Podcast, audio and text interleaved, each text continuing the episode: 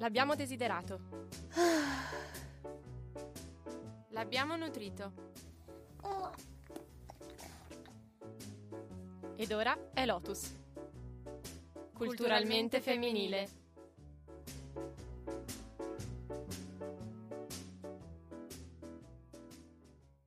Che bello risentire la sigla di Lotus dopo tutto questo tempo. Ciao amici, questo è Lotus, io sono Marta, qui con me c'è Chiara. Ciao.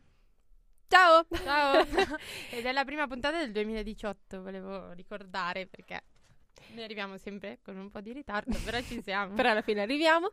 Ehm, oggi parleremo di... Allora, l'altra volta abbiamo parlato di puerperio e vi avevamo accennato che per eh, parlare di neonato nello specifico ci sarebbe voluto molto più tempo e quindi abbiamo deciso di dedicare una parte di questa puntata proprio al neonatino che ci stupirà con tutte le sue competenze, la sua simpatia e la sua tenerezza. Nasce imparato, insomma. Esatto.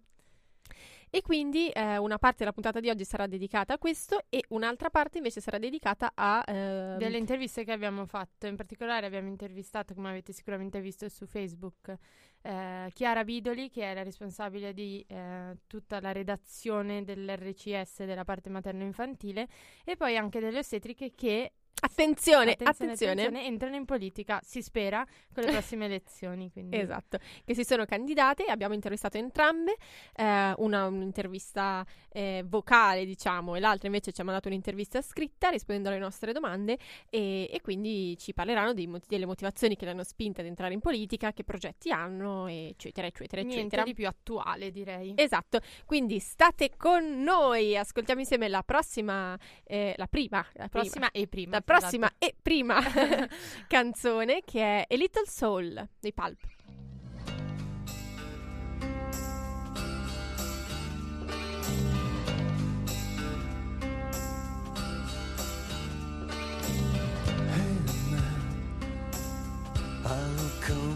Treat your woman so bad?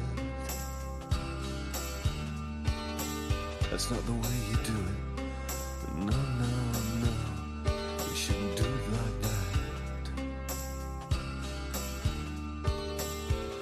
I could show you how to do it right. I used to practice every night on my wife. Now she's gone.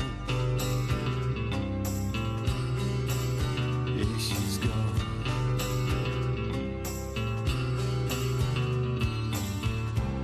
You see, your mother and me, we never got along that well, you see. Everybody's telling me you look like me. But please don't turn out like me. You look like me, but you're not like me. I know. I had one, two, three, four shots of happiness. I look like a big man, but I, I only got a little soul. I only got a little soul.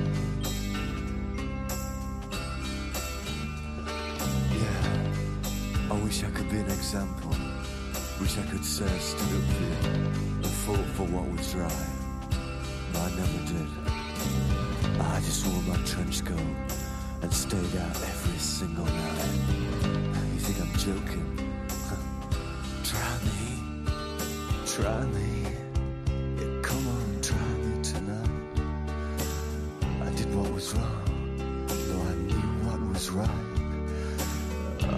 Got no wisdom that I want to pass on. Just don't hang round here, no, I'm telling you, son. You don't wanna know me. Oh, it's just what everybody's telling me.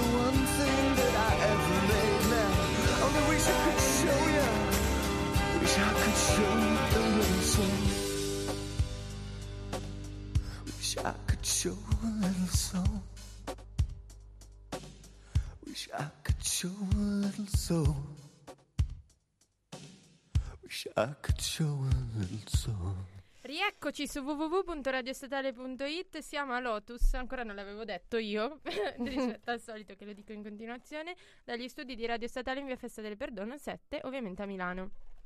Esatto, vi invitiamo ad andare subito a vedere la foto che abbiamo appena pubblicato su Facebook. No, raga, non andate.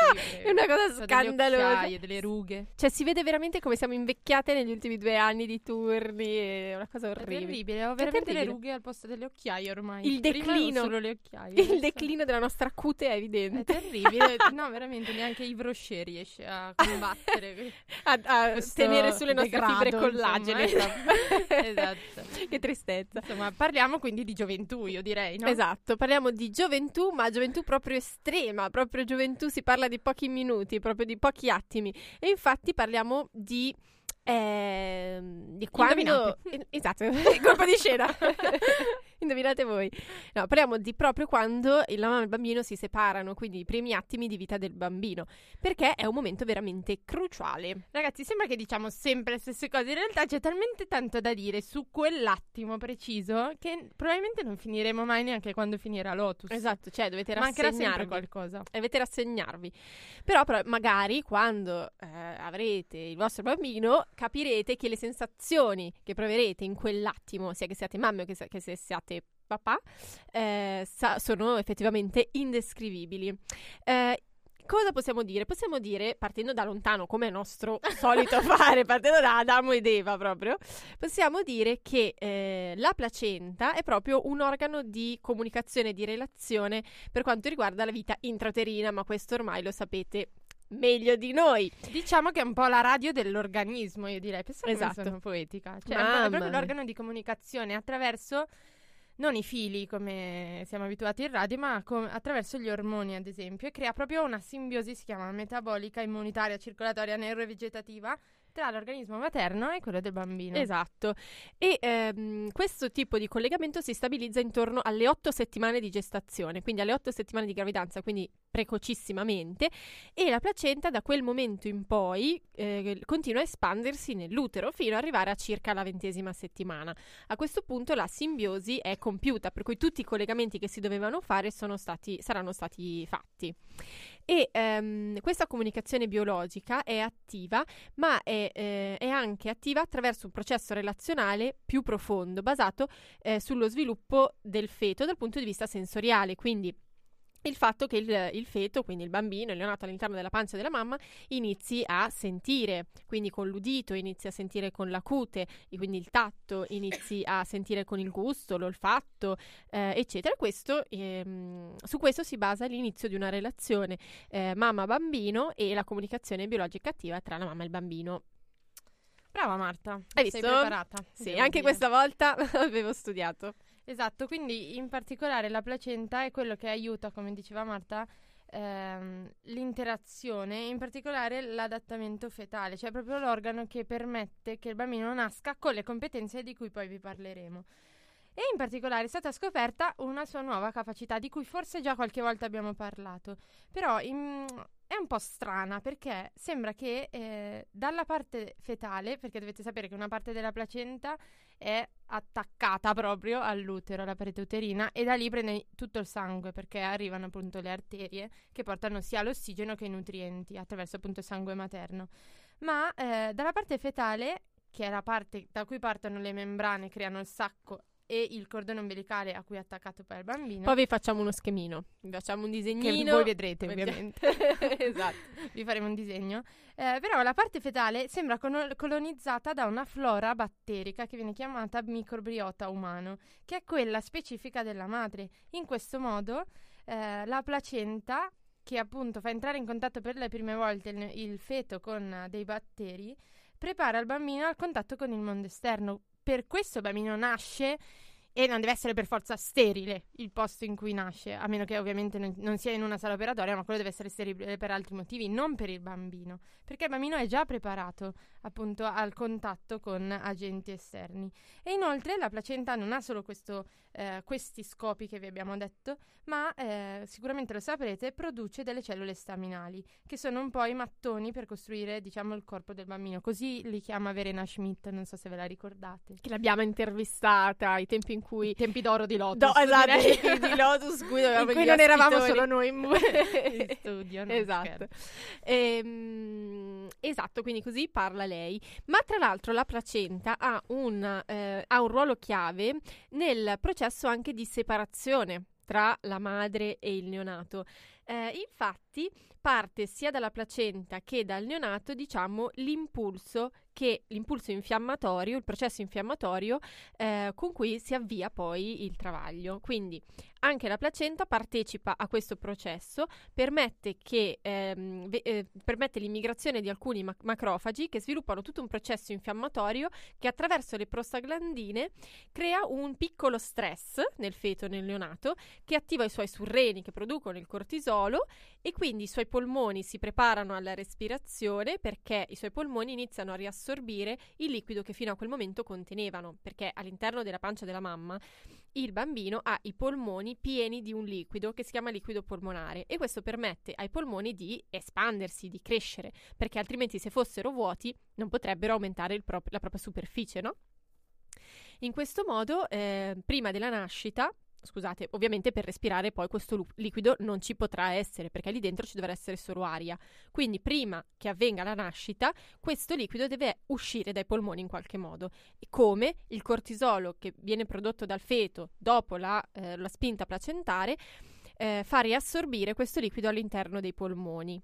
Quindi i polmoni iniziano a riassorbire questo liquido per, preparar- per prepararsi ad accogliere poi l'aria eh, dopo la nascita.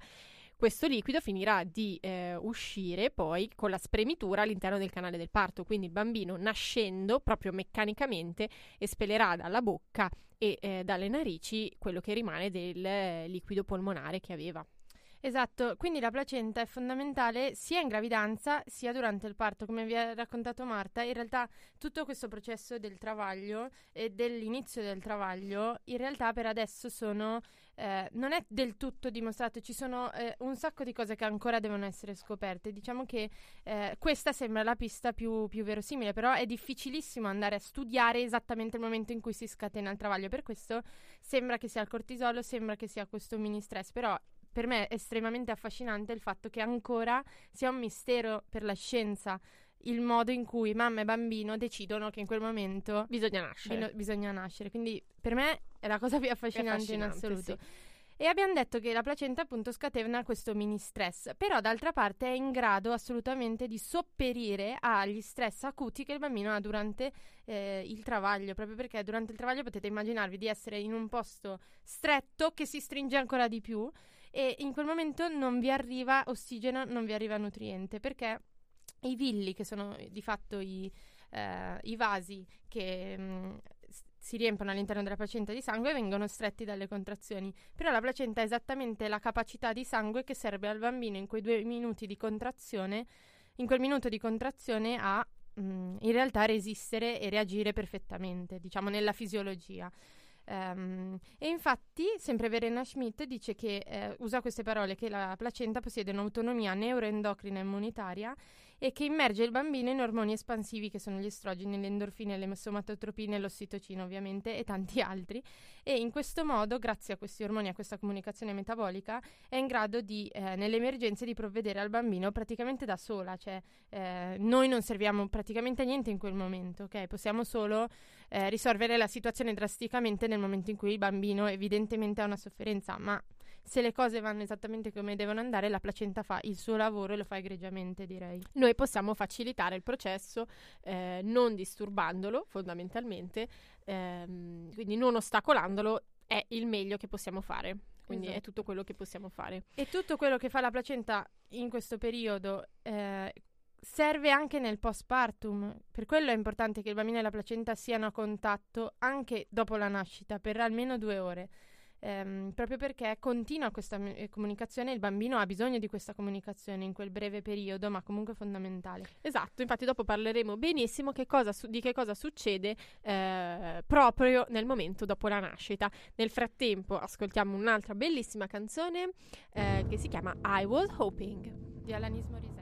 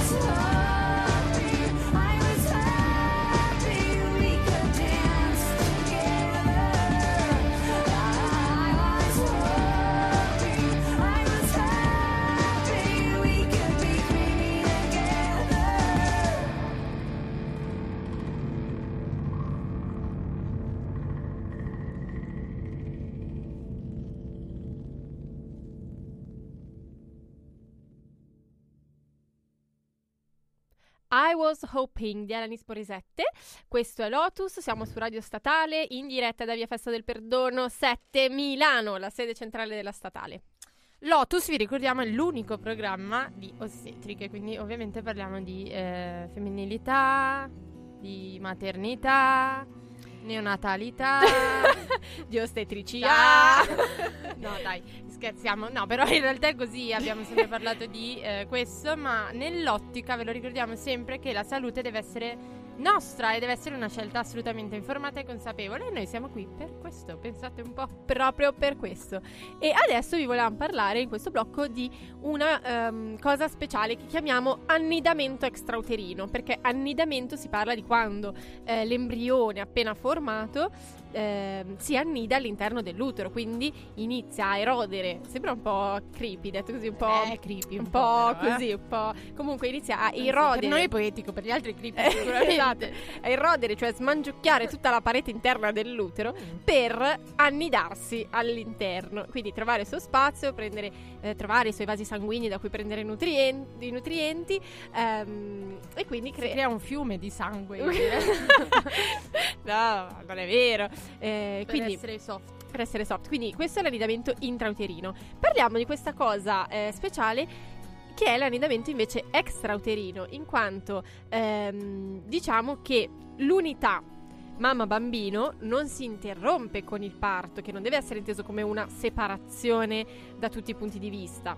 È vero, la placenta non sarà più attaccata all'utero, però si crea una unità comunque, mamma-bambino sono sempre comunque un'unità. Come abbiamo detto prima, la, clace- la placenta crea le basi per quello che poi sarà la vita extrauterina. È una eh, maestra, Uh. diciamo. Una maestra, sì. Maestra di vita. E come me- Verena Schmidt, che tra l'altro, sempre lei. sempre lei, eh, lo chiama, Verena. eh, che ha proprio eh, creato questo termine, annidamento extrauterino, ehm, che è diverso da bambino a bambino. Ma le prime due ore per tutti i bambini dovrebbero essere protette. Sono proprio quelle in cui eh, la diade mamma-bambino produce gli ormoni fondamentali che sono l'adrenalina per il bambino, l'ossitocina per la madre e anche per il ba- papà. Dai, facciamo la triade. Eh. Chiara fa una faccia come dire, vabbè, più o meno.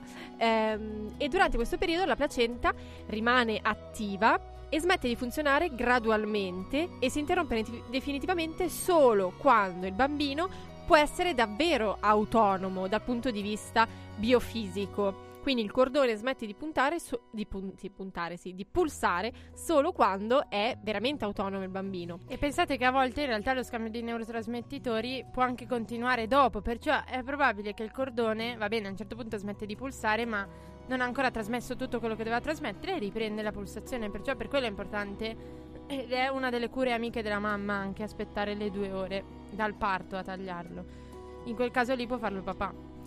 E ehm, questo riduce le difficoltà di adattamento e ehm, favorisce anche l'inizio dell'allattamento e il secondamento, eh, che è la fuoriuscita poi, la- il distacco della placenta dall'utero e la fuoriuscita della placenta poi eh, dai genitali, quindi secondamento perché è il secondo nato, è la placenta. Comunque contestualizziamo un attimo, sempre Verena, però vabbè questa è una cosa che abbiamo detto più volte ma secondo me è importante ripeterla. Pensate, il bambino ha vissuto nove mesi in uno spazio di quanti centimetri quadri? Pochi. Eh, saranno piccolo sono comunque. 30 per eh, tipo 25. diciamo uno spazio 20. grande come se stesso, poco più. Ehm, e di punto in bianco deve uscire stressato, stre- insomma fa un vero lavoro anche lui per uscire da questo posto e si ritrova al freddo, alla luce, gente che parla, gente che urla.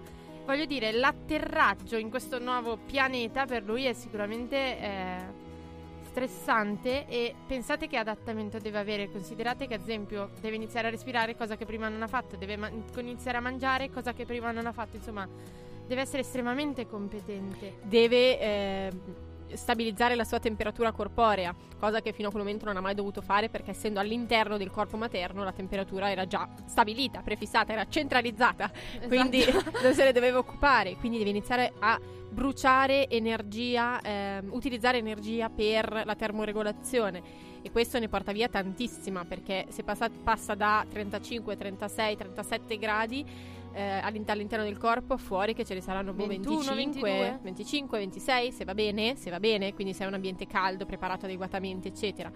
Ehm, detto questo, è anche vero che si può cercare di facilitare questo, momen- di questo adattamento, per cui il- le, luci che- le luci tenui, eh, il silenzio, eh, il- il- la temperatura, appunto, il, il- il tocco gentile. Esatto, pensate anche solo una variazione di, di- anche solo per noi che è millimetrica, magari una luce girata da un'altra parte, quanto può essere violento per un bambino che dopo nove mesi scopre una cosa completamente diversa. Perciò per questo è importante porre attenzione su questo momento perché è davvero l'inizio di una vita che poi sarà molto più difficile di quella che ha avuto fino adesso questo bambino.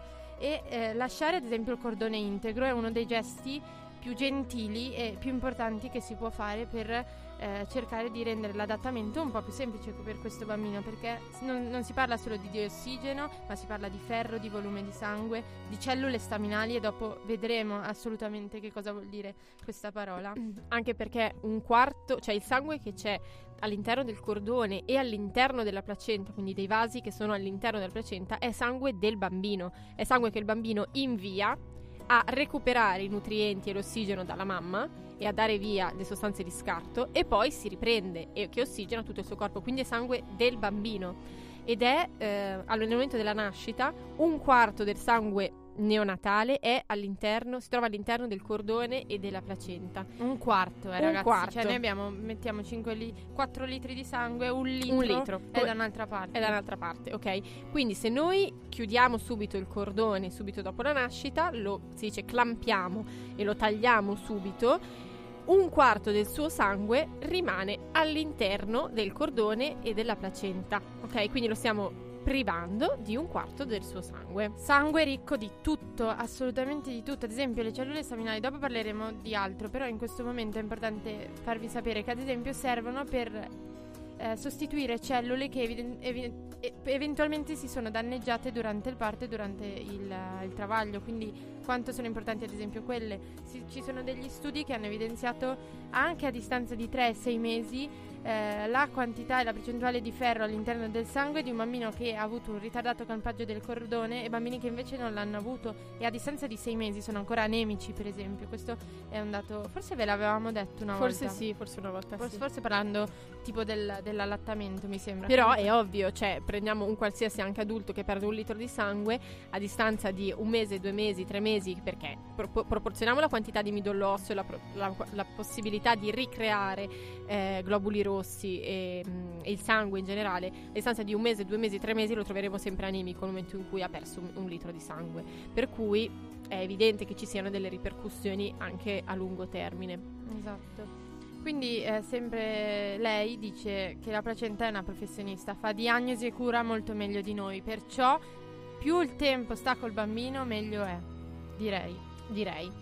E eh, detto questo possiamo ascoltare la prossima canzone che si chiama Bjork di Mouth Cradle, o forse al contrario.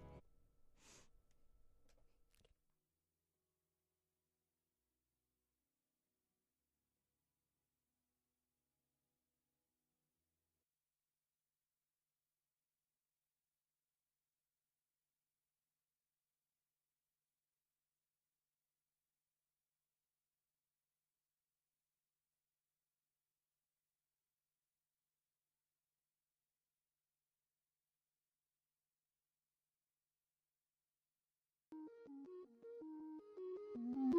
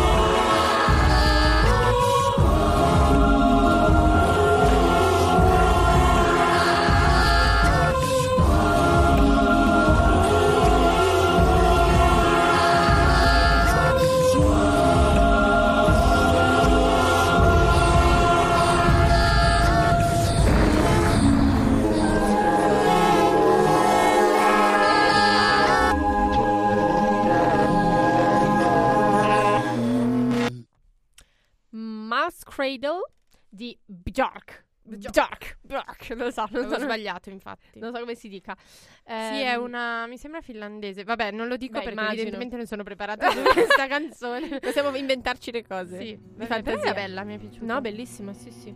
Super bella. Bella, sì. Ehm, allora, quindi prima abbiamo parlato di, ehm, di- del significato del la- il ritardato clampaggio del cordone ombelicale, quindi di- di- del sangue che rimane all'interno del cordone della placenta e, e che possiamo aspettare che arrivi al bambino prima di, di chiudere questo collegamento.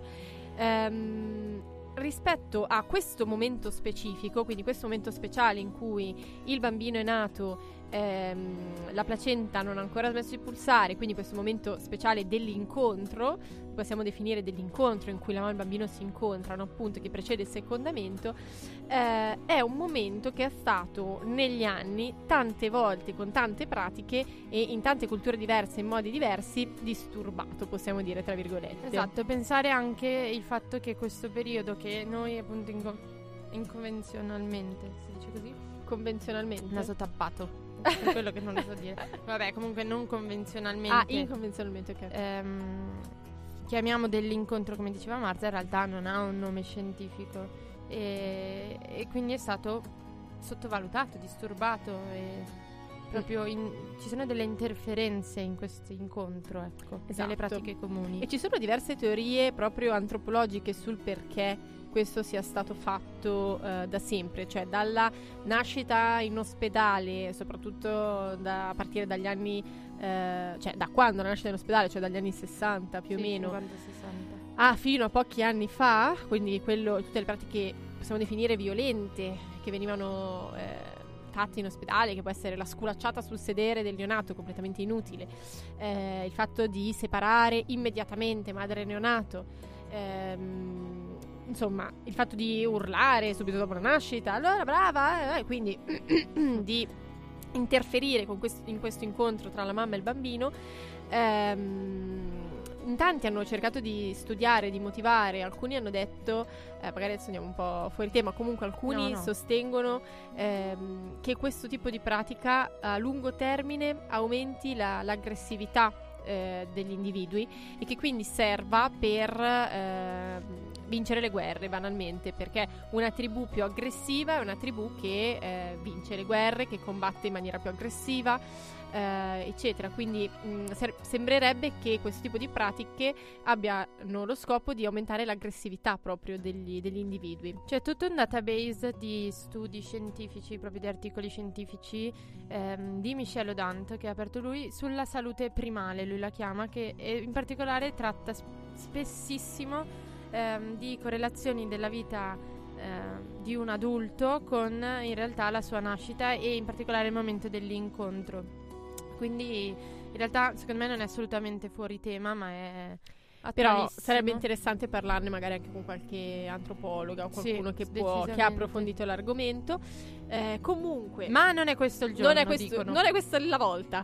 Ehm, comunque, parlando di queste pratiche che si mh, inseriscono all'interno di questo momento, esiste eh, la donazione del sangue cordonale.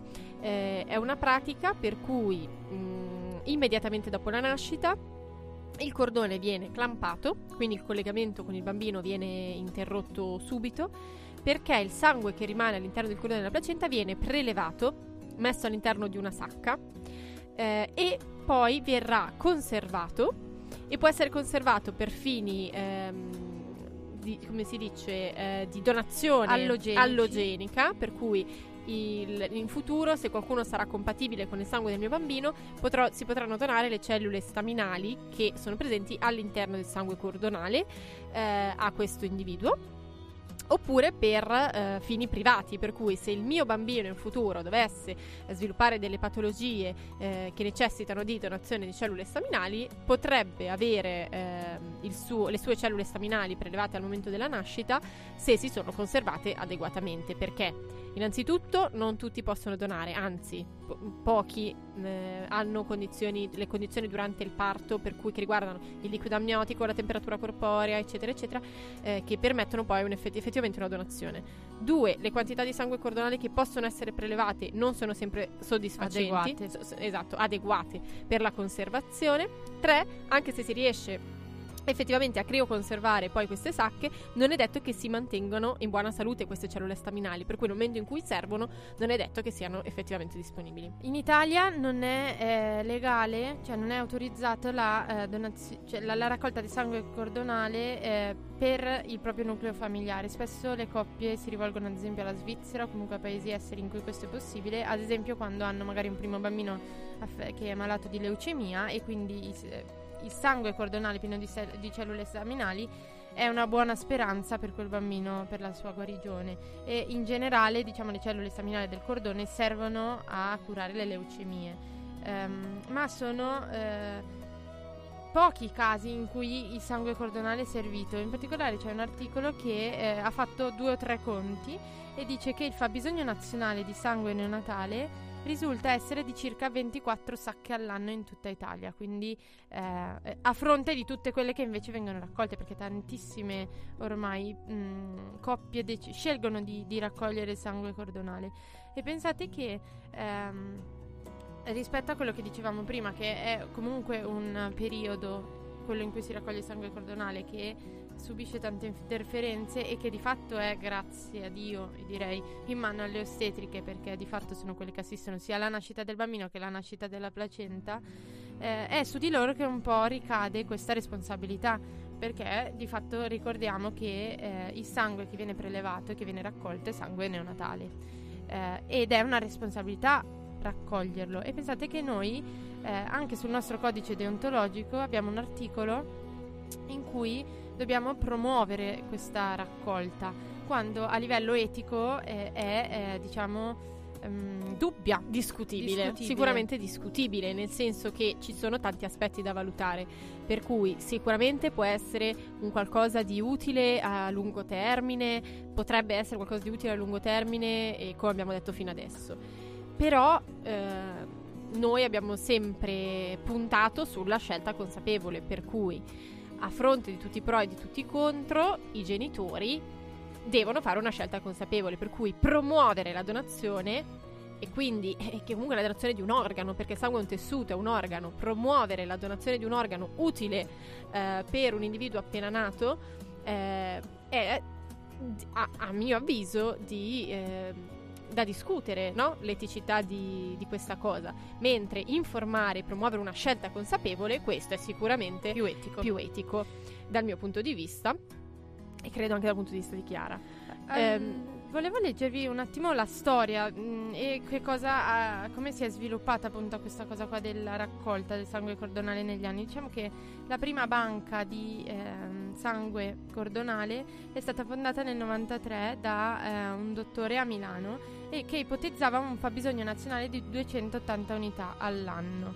Eh, il risultato in realtà passando gli anni ha dato appunto questa, eh, questo risultato che sembra che più o meno effettivamente siano 80 le unità all'anno che vengono utilizzate. Però pensate che il 70% di queste unità va all'estero e sempre secondo questi calcoli che fa questo, eh, lo scrittore di questo articolo, l'autore, ehm, dice quella cosa che vi ho detto prima del fabbisogno nazionale che è di 24 sacche.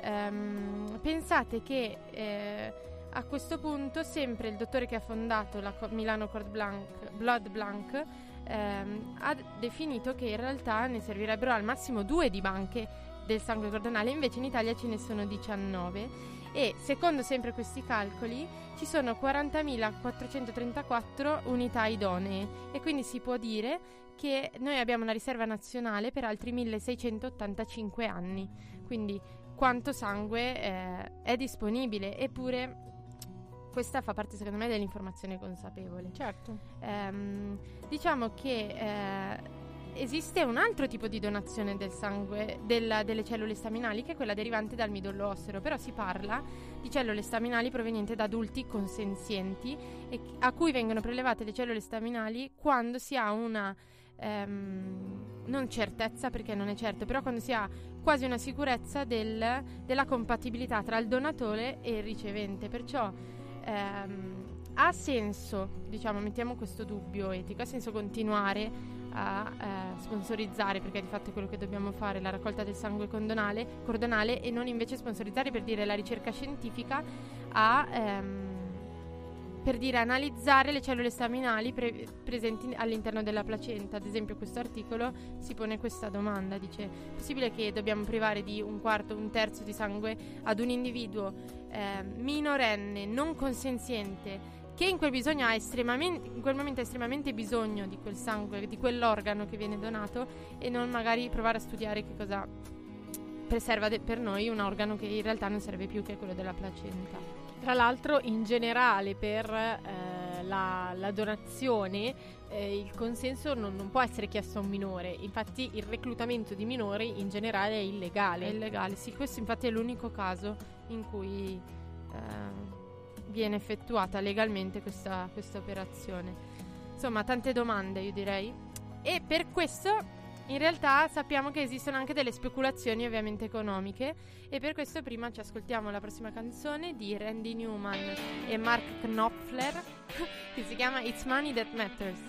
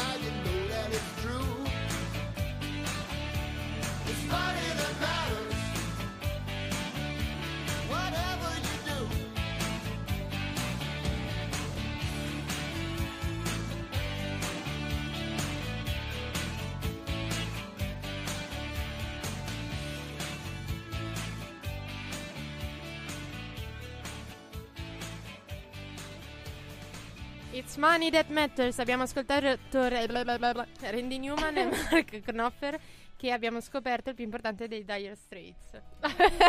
no, io mi, dis- cioè, mi dissocio perché lo sapevo. Lo sapevi? Sì. Scusate, io sono... Vabbè, però, raga, era bella la canzone.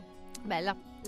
Bene, torniamo in noi, eh, sistemiamoci, stiamo parlando a Lotus, vi ricordiamo, di eh, neonato, delle sue competenze di placenta, di cellule staminali derivanti dal cordone ombelicale e da rac- dalla raccolta del sangue al suo interno. Abbiamo visto che eh, di fatto le ostetriche sono eh, le responsabili di quel momento che viene chiamato mm, momento dell'incontro tra la nascita del bambino e la nascita della placenta e che eh, anche Marta ci raccontava un po' anche dal punto di vista antropologico di cui lei si intende moltissimo. Ma questo non credo proprio. Vabbè.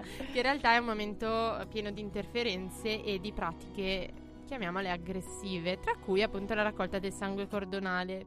Ehm, che come abbiamo detto può avere la, Sì. la sua utilità, ehm, per cui esiste proprio anche un, um, all'interno di un articolo del codice deontologico dell'ostetrica ehm, una raccomandazione alla promozione della donazione, ma ci stavamo eh, soltanto appunto ponendo delle domande eh, considerando diversi aspetti della, della questione. quindi non radiateci dall'albo gratis.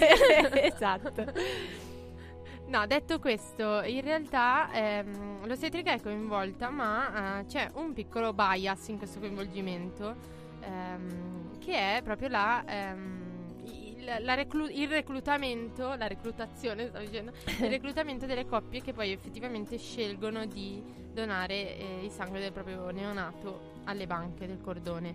Ehm, infatti, spesso, diciamo, il reclutamento viene fatto attraverso i social. Eh, sappiamo che ormai, e poi ne parleremo anche con Chiara Bidoli, eh, di fatto la, mh, tutte le piattaforme eh, informatiche che sono i social network eh, creano molto gruppo, creano molto senso di adesione e di fatto le compagnie che si occupano della raccolta del sangue cordonale sfruttano questo- questi mezzi, no? come facciamo anche noi con Lotus, voglio dire, non è niente di, di grave, però in questa fase di reclutamento ci chiedevamo se davvero eh, passa quella che è un'informazione in modo tale che la coppia possa fare una scelta consapevole, perché il professionista sanitario non è coinvolto, se parliamo delle ostetriche in questo caso, nella fase di reclutamento e di adesione. Esatto, quindi mm, una cosa abbastanza grave a fronte di quella su cui noi la meniamo, meniamo il terrone da sempre che è la scelta consapevole. Una cosa abbastanza grave nel momento in cui le persone che mi forniscono le informazioni hanno evidentemente eh, un interesse no? nel darmi un'informazione piuttosto che un'altra. Il professionista sanitario è sicuramente la persona, eh, la figura mh, di riferimento, il professionista sanitario ostetrica è sicuramente la figura sanitaria di riferimento e la, la figura sanitaria ideale per invece una informazione adeguata e una scelta consapevole. Ed è per questo che è responsabile della promozione della raccolta di sangue cordonale, non lo è eh, chi si occupa del promoting della, della banca. Esatto. Quindi, allora, se dobbiamo essere davvero coinvolte, eh, siamo coinvolte nell'informazione. In questo modo, secondo me, tutto il dubbio etico che poi sta nella scelta di- della raccolta, mh, di fatto è appianato perché eh, se è davvero una scelta consapevole, siamo sempre allo stesso punto eh, della coppia, va bene, io ti aiuto a raccoglierlo, come in tanti altri campi direi della nostra professione, no? Eh, e quindi insomma, grave direi. Sì. E abbiamo visto quanto pesa in realtà la donazione del, del sangue cordonale ehm, a livello metabolico e fisico rispetto a, appunto a quello che è il neonato, ma eh, in realtà eh, esiste anche un impatto economico di questa un aspetto economico della, della raccolta del sangue cordonale. Pensate che ehm, sono dati un po' difficili da, provo- da trovare, ma in realtà sono disponibili plu- pubblicamente. Ehm, intanto è necessario renderci conto che ehm, non è solo la buona disponibilità dei genitori che permette la raccolta del sangue cordonale, ma anche quella degli ospedali. E eh, la raccolta e la donazione del sangue, che poi è neonatale, in realtà ha un costo e la sua raccolta ha un prezzo. Pensate che una sacca di sangue neonatale di circa 150 ml, che poi è quella che viene raccolta e che viene poi considerata idonea, diventa eh, un'unità con un suo valore di prezzo e un valore d'uso che credo vogliano dire delle cose importanti in Può economia. essere, ma noi sorvoleremo su questa cosa. Pensate che il dispegno per ogni sacca di sangue neonatale raccolta è di 1000 euro a carico delle regioni e del sistema sanitario nazionale. Questa sacca, una volta che viene poi crioconservata, quindi preparata, riposta nei contenitori delle 19 banche di cui parlavamo prima, ha in realtà un valore unitario, pensate un po' concordato, di 17.000 euro a sacca, che ehm, deve essere pagata dall'ospedale che richiede quella sacca una volta che serve per le cure, ad esempio mettiamo di un bambino malato di leucemia. E vi ricordo i dati che abbiamo detto prima che addirittura il 70% delle sacche raccolte dai neonati che nascono in Italia in realtà va all'estero, proprio perché esiste una rete internazionale dalla quale provengono tutte le richieste, quindi ehm, il fabbisogno italiano è decisamente minore rispetto a quello che è l'uso reale delle sacche che vengono raccolte. Ehm, quindi eh, esiste praticamente eh, uno studio svizzero del 2010 che conclude, che diciamo afferma che l'attuale sistema di raccolta delle cellule staminali da sangue appunto cordonale andrebbe rivisto in rapporto alla raccolta di cellule staminali provenienti da adulti, in particolare dal midollo osseo come vi dicevo prima. E questo articolo scientifico conclu- conclude che i costi della raccolta del sangue neonatale eh, in realtà sono proibitivi per tutti i sistemi sanitari del mondo e che quindi vanno assolutamente discussi dalle istituzioni proprio, quindi eh, deve essere un focus eh, sanitario diciamo degli ultimi anni, quelli della crisi insomma, perché non pensare anche a questo? E poi un dato molto ehm, interessante è quello che ehm, nell'ottica di una possibile promozione della raccolta, se dovesse avere successo questa promozione, eh, verrebbe provocato un buco eh, incalcolabile nel sistema sanitario nazionale. Infatti, dal punto di vista del consumo, se ci fossero 300.000 unità disponibili, secondo questi ricercatori svizzeri, eh, all'occorrenza una piccola sangue- sacca di, cinque- di 150 ml di sangue neonatale costerebbe addirittura 82.000 euro, perciò ci sono assolutamente degli interessi. L'ultimo dato che mi piacerebbe darvi è che Sei sicura? Perché io credo che ti aspettino sotto casa col fucile e poi sì, mi licenziano. Vabbè, tutti, tutto il peggio. mondo. No, scherzo. Comunque, l'ultimo dato che è molto interessante e che fa riflettere decisamente è che di tutto sangue raccolto, pensate che meno del 10% delle sacche raccolte in realtà risulta idonea, perciò insomma, maybe. Bisogna pensarci molto bene. Adesso, prima delle... Comunque non sono di mia invenzione questi dati, a chi mi aspetta sotto casa volevo dire che li ho trovati scritti in un giornale famoso. giornale famoso, direi. Famosissimo. Famosissimo. Ehm, Se volete ve lo faccio leggere. Beh, puoi dirglielo quando ti aspettano sotto casa. Eh, io quello- dico, raga, dici, raga, l'ho leggete qua. io. Cioè, Cioè, eh, c'è gente sa- più informata di me. saranno sicuramente ragionevoli i cecchini. Ehm, dopo questo Dopo entriamo questo nella seconda parte del suicidio sociale e anche proprio fisico. Eh, Ciao mamma, voglimi bene comunque. Entriamo nella seconda parte di questa puntata, per cui dopo la prossima eh, canzone inizieremo ad ascoltare le interviste di, di oggi e quindi ascoltiamo Here For You di Neil Young.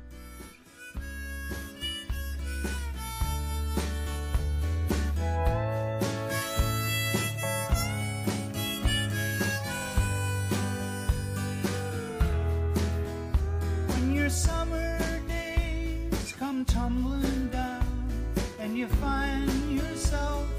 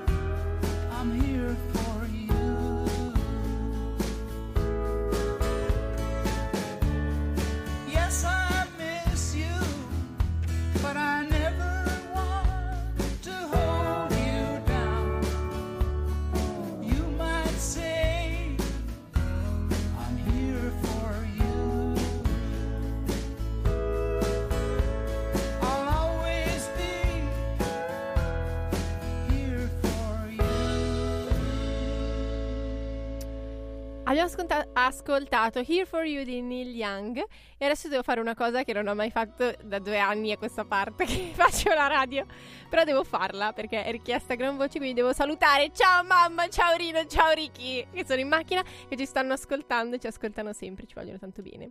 Ciao Sandrina. ciao Rina, anche ciao. Vabbè, allora a questo punto salutiamo anche ciao Paola. Paola, mia mamma. sicuramente che ci sta Nata ascoltando. il. e anche Franco, di Franco. sicuro. E anche i miei fratelli, dai. Dai, dai. Pietro. ciao. Ciao. Adesso che abbiamo fatto questa carrambata, ma dovevamo farlo, cioè è troppo tempo No, è che... vero, dai. Non l'avevamo mai fatto, non abbiamo... delle nostalgiche. Sì, non abbiamo mai ceduto a sentimentalismi. Era giunto il momento. Eravamo troppo professionali fino adesso.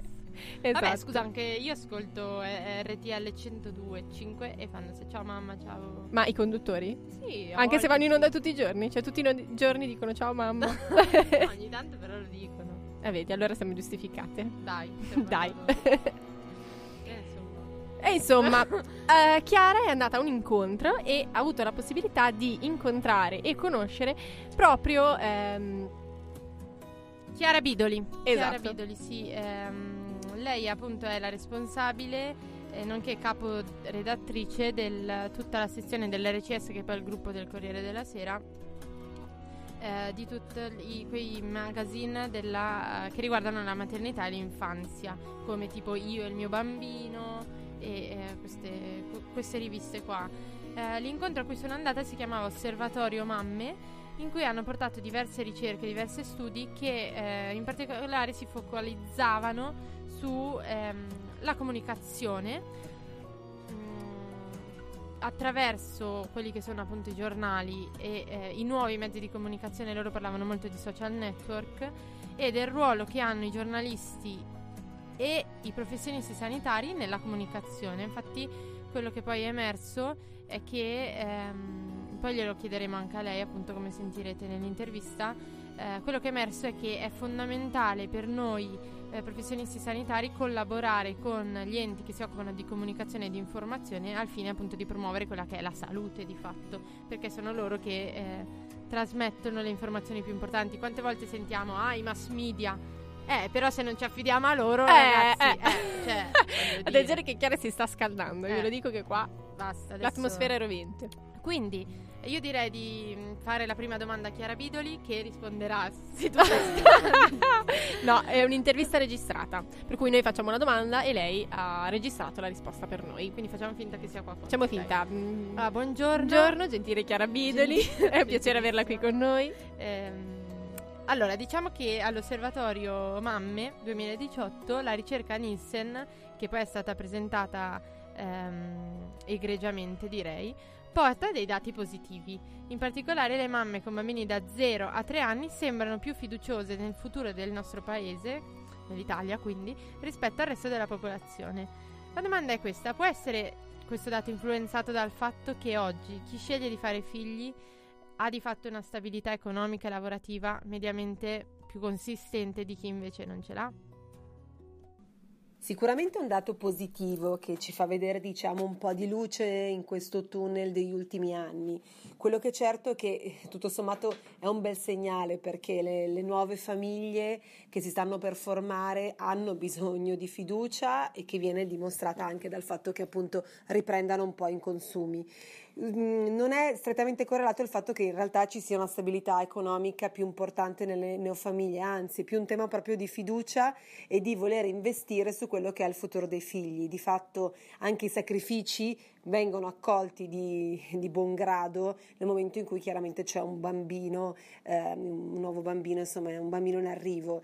Mm, Quindi è più proprio un tema di fiducia e di forza nel in qualche modo superare le difficoltà che purtroppo ci sono e riguardano molto spesso proprio i giovani, quindi proprio le nuove famiglie. Diciamo che questa domanda era nata un po' proprio da un dubbio mio personale, che io mi chiedo spesso anche al lavoro, che in realtà l'età del- della maternità si sta sempre più alzando e quindi eh, io ho sempre collegato questo fatto al fatto che più vai avanti con l'età, mediamente hai più probabilità di esserti stabilizzato nel tuo lavoro. ecco. Economicamente, sì. Sì, anche proprio nella nostra categoria Sì. di, di giovani, ecco. L'altra domanda che abbiamo posto a Chiara, eh, la dottoressa Chiara Vidoli, po' troppo confidenziale. La tua sorella comunque. esatto. È questa: le informazioni alle quali hanno accesso le mamme di oggi sono caratterizzate dal bisogno di relazionalità e di condivisioni. Pensiamo appunto ai forum, ai social network, alle pagine di Facebook, ci sono tantissime pagine di mamme che condividono la loro esperienza attraverso anche foto, attraverso eh, parole, eccetera, eccetera. Allora, quali sono i lati positivi e quelli negativi per noi professionisti sanitari e anche per voi responsabili della diffusione di informazioni attraverso ehm, appunto le piattaforme giornalistiche poi? Le nuove mamme, le nuove famiglie hanno bisogno di informazioni, hanno bisogno di condivisione, hanno bisogno di rassicurazioni. Quello che però è emerso dalla ricerca in maniera molto chiara è che ehm, dipende appunto dal livello in cui si cerca l'informazione, per cui se si parla di informazione in generale ehm, le mamme costruiscono le proprie opinioni principalmente attraverso dei sistemi editoriali cosiddetti certificati, ovvero attraverso chi dà loro garanzia ehm, di, eh, di, di, di veicolare contenuti autorevoli e verificati, soprattutto quando si parla proprio di neomamme, no? che sono le prese chiaramente con temi di salute, di gestione dei bambini appena nati, dei bambini piccoli o, o, o anche appunto questo vale anche per le donne in gravidanza internet o comunque lo scambio di quella che può essere la re- relazionalità e condivisione, che vabbè, parlo di internet perché purtroppo la relazionalità e condivisione ehm, dipende, è spesso sempre più legata a questo mezzo più, più che da confronti eh, diretti. Questa cosa avviene sì, ma avviene col, ehm, per una percentuale diciamo minore, nel senso che le mamme sanno che su internet c'è un po' di tutto, che i social non sono in realtà dei, eh, attraverso i social non ci sono delle informazioni necessariamente autorevoli, quindi sono un po' attenti, sono prudenti, leggono, guardano, provano a informarsi, ma poi la verifica su quello che è il contenuto lo fanno esclusivamente su cosiddetti sistemi editoriali verificati, no? oppure dagli specialisti, che non è detto che appunto il sistema editoriale verificato non sia anche sui social o su internet, anzi, ma insomma è la forza di chi sta dietro, cioè percepito questo scarto tra il social e l'internet, l'internet in generale, dove chiunque dice la sua. E come evidenziato anche tra l'altro dal professor Walter Ricciardi, il presidente dell'Istituto Superiore di Sanità, è anche il luogo dove la, la piazza diciamo virtuale di internet senza controllo e senza mediato, mediazione giornalistica è anche la piazza dove ha ragione chi prova a stupire e chi urla più forte, che mi sembra ben rappresenti lo scenario, per cui diciamo che l'autorevolezza passa sicuramente da contenuti certificati che siano on o offline. E, e il confronto e la condivisione che è altrettanto importante che può comunque eh, riguardare ambiti anche più di intrattenimento, di gestione del bambino, quando si parla di salute passa sempre o, se, o per la maggior parte quasi l'80% delle, delle mamme intervistate da una verifica su appunto su sistemi Bene, allora l'altra domanda che diciamo è sorta spontanea è che eh, sempre partendo dal convegno a cui ho partecipato è questa che al convegno eh, si è detto che oggi più che mai e come vi dicevo prima è necessario fare rete tra noi professionisti sanitari, ad esempio noi ostetriche, per dire ginecologi che di fatto sono purtroppo ehm, i professionisti a cui le donne si riferiscono maggiormente anche in condizioni di estrema fisiologia eh, e ehm, appunto i, I, i responsabili dell'informazione, quindi i giornalisti, in modo tale che le informazioni che vengono date vengano trasformate in competenze. Eh, la domanda che abbiamo fatto a Chiara Bidoli è stata: può spiegarci l'utilità di questo rivoluzionario processo, anche considerando l'importanza di garanzia di autorevolezza delle fonti, quindi l'importanza di una fonte che viene espressa come informazione ma che sia basata scientificamente e eh, appunto questo rapporto tra noi e loro quanto sia rivoluzionario. Quando si parla di temi di salute, di gestione dei bambini piccoli, ehm, quando si parla di gestione di contenuti legati proprio alla gravidanza, quindi comunque temi di salute, è fondamentale, fondamentale avere una voce univoca che unisce diciamo, il mondo dei media, dei giornali certificati, per cui c'è un giornalista preparato che ha un codice deontologico e che ha nella verifica delle fonti il suo primario diciamo, obiettivo quotidiano nel momento in cui mette online o mette su carta un contenuto e quello che è il legame proprio con gli esperti, gli specialisti, noi in particolare con Iogno Bambino, col sistema di Iogno Bambino e col sistema di Insieme e poi con Qui Mamme sull'online abbiamo proprio, ehm, diamo da sempre insomma ai, ai, ai maggiori esperti esperti, ai maggiori ospedali, alle istituzioni, spazio e c'è sempre questa volontà di far sistema che, che fa la differenza. Ecco, più che mai è necessario proprio anche per affrontare tutto quello che è la diffusione incontrollata di bufale, di notizie non veritiere. Abbiamo citato durante l'osservatorio quello che è stata l'esperienza sui vaccini, per esempio.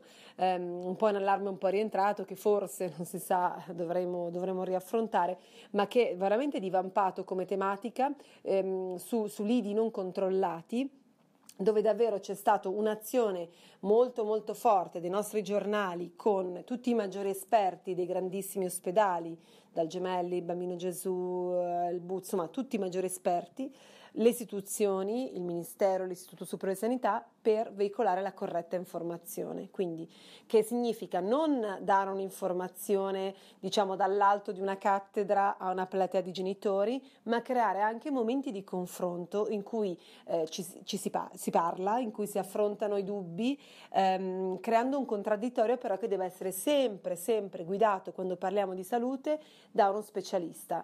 La scienza non si improvvisa, la scienza non, è, non, è, non può essere portata avanti da tutti, la scienza è un mestiere e, chi può farlo sono gli specialisti, noi come giornalisti specializzati siamo dei mediatori.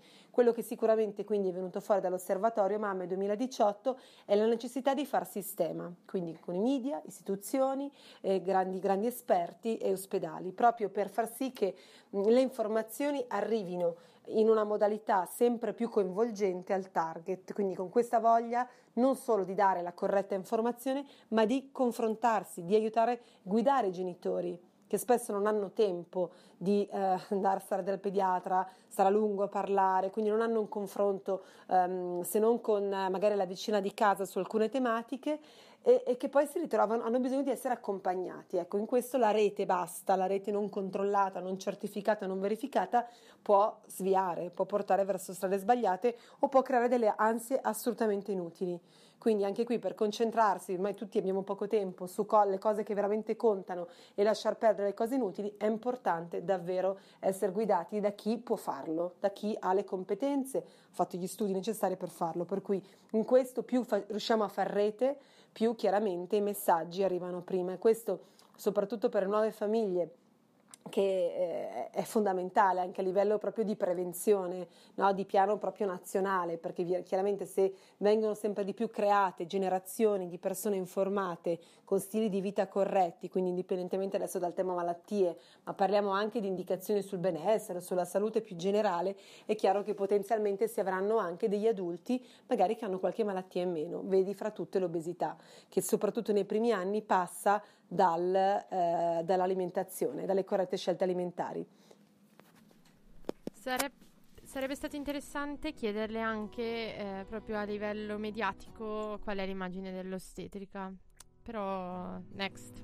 Next time, intanto ringraziamo sicuramente Chiara Bidoli per la sua disponibilità ehm, e per l'accuratezza delle sue risposte.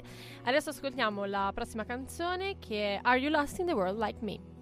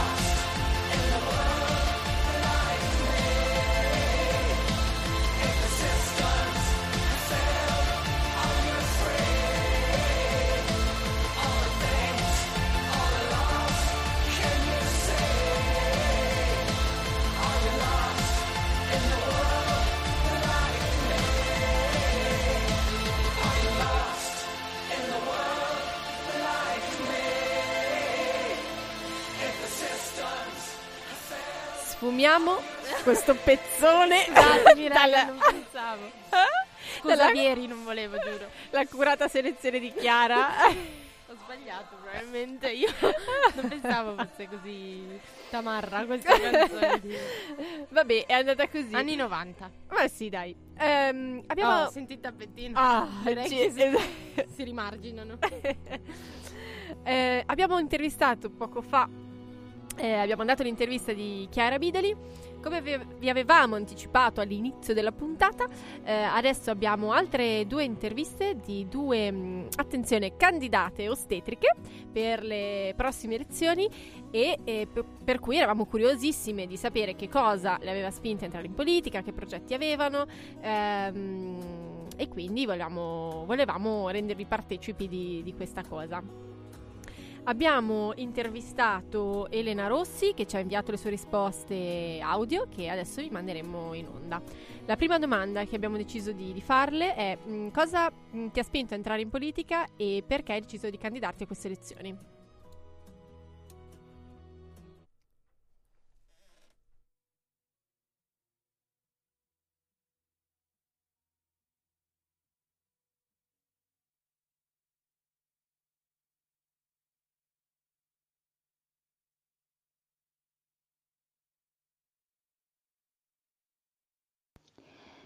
Lavoro in ambito ospedaliero da 15 anni, in una realtà milanese dove ho l'opportunità di incontrare molte donne nelle varie fasi della gravidanza, del parto e del puerperio, e le problematiche, i timori, le aspettative che emergono sono spesso comuni e non superano mai il perimetro della stanza nella quale vengono confessate.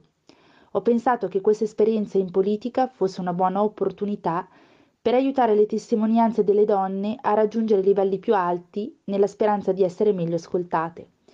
Penso inoltre che la candidatura fosse una buona occasione per dare visibilità alla categoria delle ostetriche, figura professionale ancora troppo poco conosciuta e poco valutata, ma in realtà fondamentale nel percorso del ciclo della vita della donna, sia sul piano della prevenzione che sul piano assistenziale.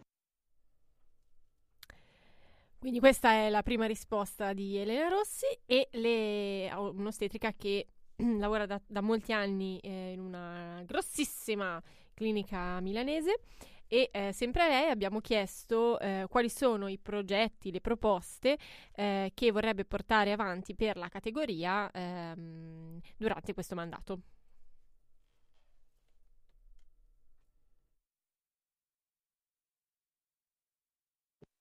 È necessario incentivare la presenza dell'ostetrica in tutti quegli ambiti nei quali è possibile promuovere prevenzione, sostegno e promozione della salute sessuale, riproduttiva, neonatale e infantile. Si pensa ad esempio alle scuole dove è possibile, già dalla primaria, intervenire con percorsi di educazione all'affettività fino ad arrivare alle scuole secondarie e ai licei con progetti volti alla sensibiliz- sensibilizzazione e alla individuazione precoce delle donne vittime di violenza. È fondamentale che nel percorso gravidanza la donna percepisca un grado di soddisfazione tale da permettere di porre le basi necessarie per un allattamento sereno dove possa individuare l'ostetrica come la figura più competente nel sostegno all'allattamento. Oggi infatti c'è ancora molta confusione sulla figura di riferimento per il sostegno dell'allattamento al seno e spesso le donne si rivolgono a professionisti non adeguatamente preparati che causano confusione e aumentano il senso di inadeguatezza comune in molte puerpere. È necessario integrare la presenza delle ostetriche negli ambienti territoriali, negli ambulatori pediatrici, nelle farmacie, nei servizi domiciliari e il tutto a spese del Servizio Sanitario Nazionale. Si può solo essere d'accordo con tutto questo. Eh, le abbiamo anche chiesto quali sono invece le proposte e progetti eh, rivolti invece alle donne. È necessario investire nei servizi sociosanitari riducendo gli sprechi per gli interventi inappropriati, garantire una rete assistenziale nei centri, distribuendoli adeguatamente sul territorio in modo da renderli facilmente raggiungibili. È fondamentale ridurre i tempi di attesa e incentivare le prestazioni garantite dal Servizio Sanitario Nazionale.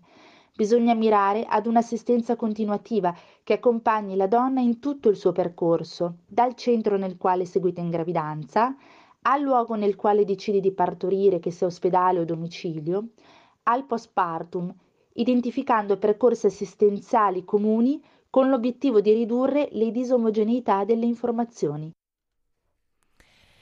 Abbiamo ascoltato eh, Elena Rossi che ehm, ha introdotto questa importante riflessione mh, che noi abbiamo già affrontato con Lotus parecchie volte sull'unità, proprio sul tenere insieme eh, l'esperienza di maternità del percorso nascita della donna eh, e quindi cercare di frammentarla il meno possibile, cercare di garantire una sorta di continuità che oggi eh, per noi sembra una... eh, Un'utopia. un'utopia, esatto. Però eh, in teoria è quello che dovrebbe essere è la scelta più sana, è quello che dovrebbe essere il percorso più sano. Ed è quello che è in altri paesi, quindi non, sono, non è impossibile in assoluto. Certo, è un lungo percorso. Il fatto che comunque eh, rappresentanti della nostra categoria scelgano di impegnarsi ehm, nel pubblico e nel sociale attraverso la politica, diciamo che ci dà un po' di speranza, ecco, almeno per un inizio. Esatto. Tanto E- peggio di così, voglio dire, no scherzo. Ah! Abbiamo rivolto le stesse domande anche a eh, Nadia Rovelli che ci ha risposto presentandosi eh, anche all'interno dell'articolo per cui non faccio troppi preamboli eh, e, mm, e quindi adesso vi, vi leggerò. Loro sono entrambe candidate per la lista civica Lorenzin che eh, correrà per Gori.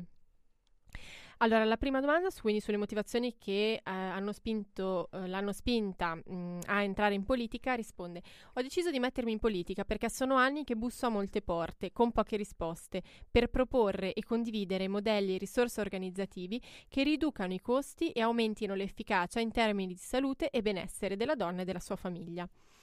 Ho presentato sempre soluzioni semplici e fattibili, ma che probabilmente non interessano chi non ha mai lavorato con e per le donne, come ho fatto e stanno facendo tutte le mie colleghe ostetriche da sempre.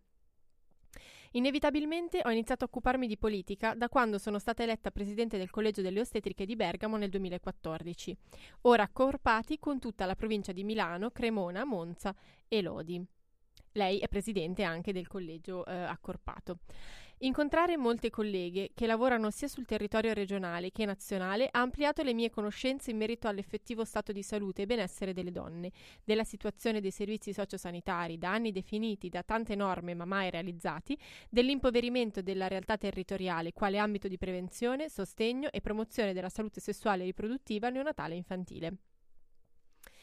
Eh, alla domanda rispetto invece ai progetti e le proposte ehm, che, che vorrebbe portare avanti sia per le donne che per la categoria, ha risposto: Ho approfondito con una formazione universitaria la piaga sociale, culturale e sanitaria della violenza di genere e mi sto promuovendo da anni per la sensibilizzazione delle donne e dei decisori politici affinché ci si impegni ad attuare vere azioni di prevenzione primaria e secondaria con l'individuazione precoce delle donne che ne sono vittime ben prima che arrivino in pronto soccorso o che manifestino disagio psichico, anche erroneamente diagnosticato nel postparto come depressione puerperale. Molti aspetti sociosanitari e culturali, che sono i veri de- determinanti della salute sessuale e riproduttiva, su cui si sta sempre più investendo a livello internazionale in Italia, non sono ancora stati presi in considerazione. Altro aspetto che ritengo fondamentale e che promu- promuoverò è che si inizi a rilevare gli esiti di salute e di benessere non più sul numero dei servizi sanitari prestati, ma sulla percezione e grado di soddisfazione di chi ha usufruito del servizio stesso, affinché ci sia un continuo confronto e la successiva pianificazione di servizi sociosanitari che mettano al centro la persona, ehm, utili e usufruibili. Nell'ambito del percorso nascita questo aspetto è molto disatteso. L'esito da perseguire non è solo la riduzione del numero dei tagli cesari, ma il massimo grado di soddisfazione e consapevolezza che la donna possa raggiungere. Questo si ottiene se viene accompagnata con, con- con continuità e non lasciata sola, rispettata nel suo diritto di informazione e di scelta e se viene garantito l'accesso al momento giusto e con il professionista sanitario giusto all'assistenza ostetrica appropriata e garantita come già normato. Inammissibile che la donna debba pagare in quanto non c'è un'offerta di servizi ostetrici sufficiente per garantire il numero raccomandato, anche dalle linee guida nazionali, di incontri prenatali e postnatali con l'ostetrica. Riassumendo, lei da sola fa questo riassunto sicuramente utile. Vorrebbe ridurre gli sprechi, investire nei servizi sociosanitari e interventi appropriati raccomandati dalle evidenze scientifiche, ehm, investire sulle professioni sanitarie attive nei servizi di loro competenza specifica e questo garantisce sicuramente la qualità delle cure, ma soprattutto investire sulla prevenzione ad ogni livello e settore. Quindi ringraziamo eh, sia Elena Rossi che Nadia Orvelli per eh, il loro contributo. Ehm, e adesso ascoltiamo la prossima canzone, che è Iperconnessi.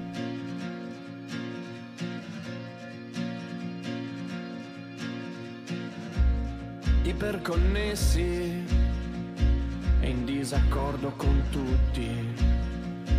I desideri inespressi dove si sono nascosti vanno bene i progressi ma tu come ti senti? I territori promessi sono sotto ai bombardamenti tirati da tutte le parti e mai contenti, con visi più scavati, faccine sorridenti. Tu mi allontani e poi mi cerchi, tu mi allontani, dallo schermo provi a sporgerti i tuoi vent'anni.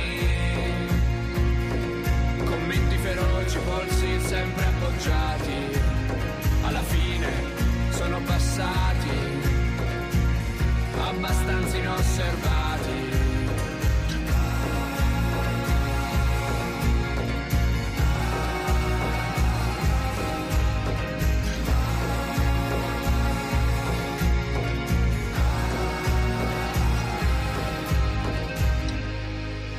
Iperconnessi,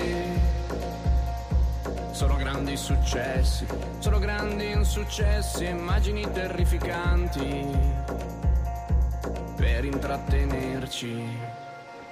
Sullo schermo nero i riflessi, possiamo specchiarci, ma se ti rivedessi, se riuscissi a toccarti, i segreti sono illuminati in fila esposti. Spari razzi di segnalazione per cercare di distinguerti. Tu mi allontani e poi mi pensi tu mi allontani, dallo schermo provi a sporgerti i tuoi vent'anni. Pareri agitati, occhi sempre arrossati, alla fine sono passati, abbastanza inosservati.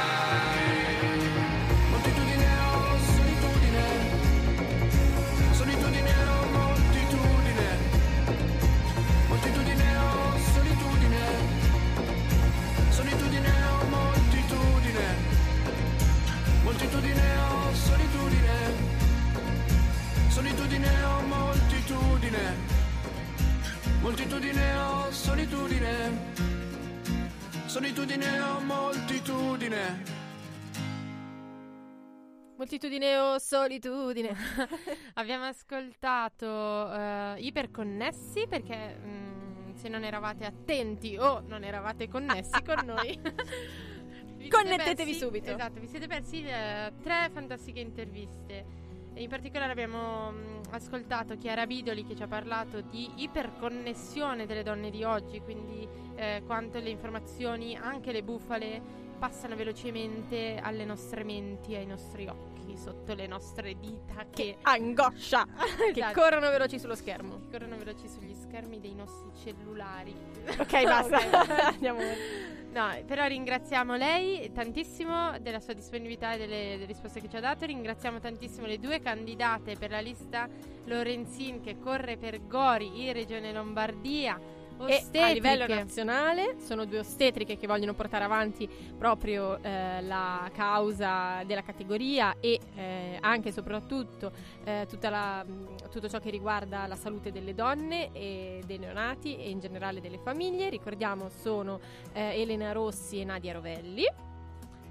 Abbiamo parlato sempre di nascita in un modo un po' diverso e un po' più polemico oggi, eh, nella speranza che le cose cambino prima o poi. Dai. Che- che, no, che queste ostetriche in realtà siano una speranza per noi come categoria, ma anche per la salute. in generale.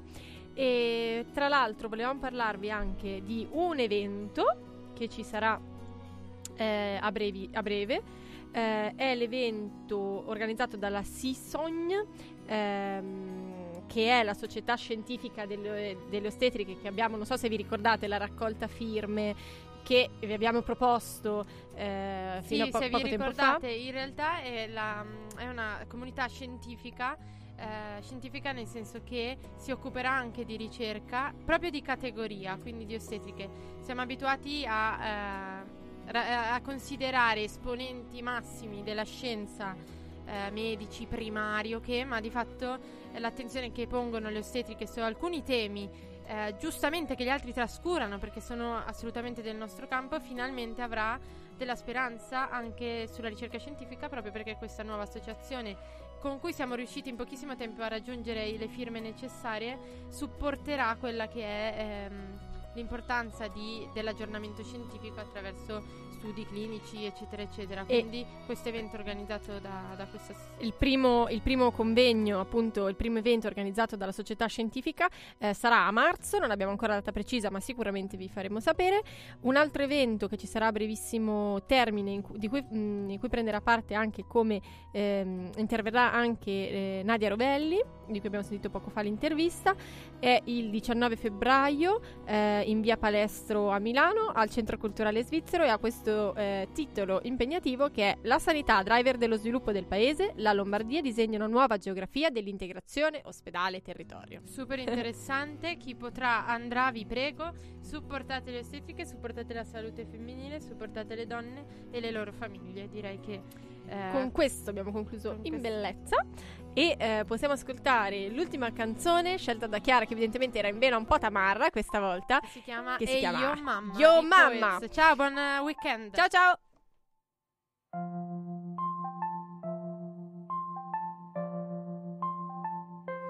Questa va per te che hai lottato per me. C'è che ha due genitori, ma tu vali per tre.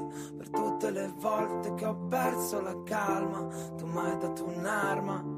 E io, mamma, questa va per te che hai lottato per me. C'è chi ha due genitori, ma tu vali per tre. Per tutte le volte che ho perso la calma, tu mi hai dato un'arma. E io, mamma, e io, mamma. Scrivo dal treno fuori per suonare. Che sono in giro con il personale.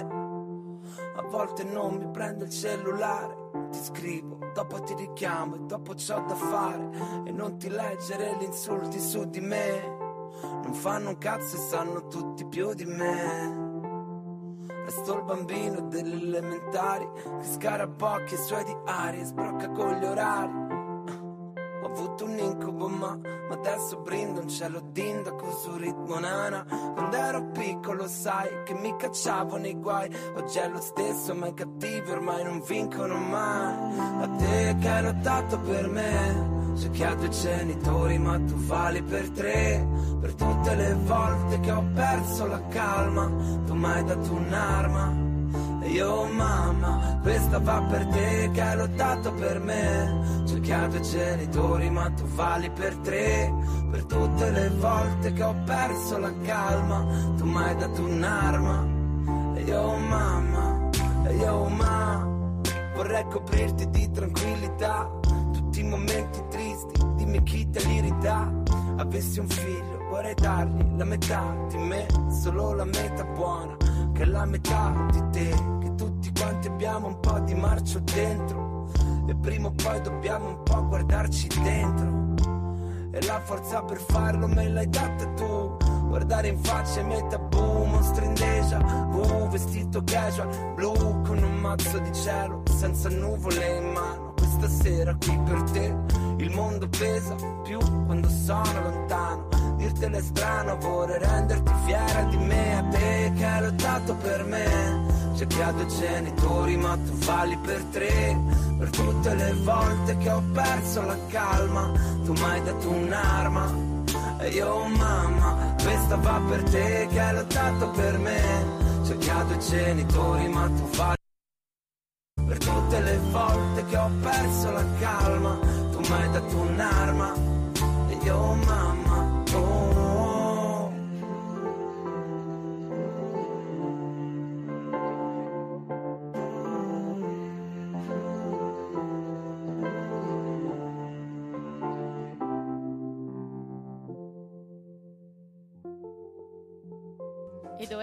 Lotus.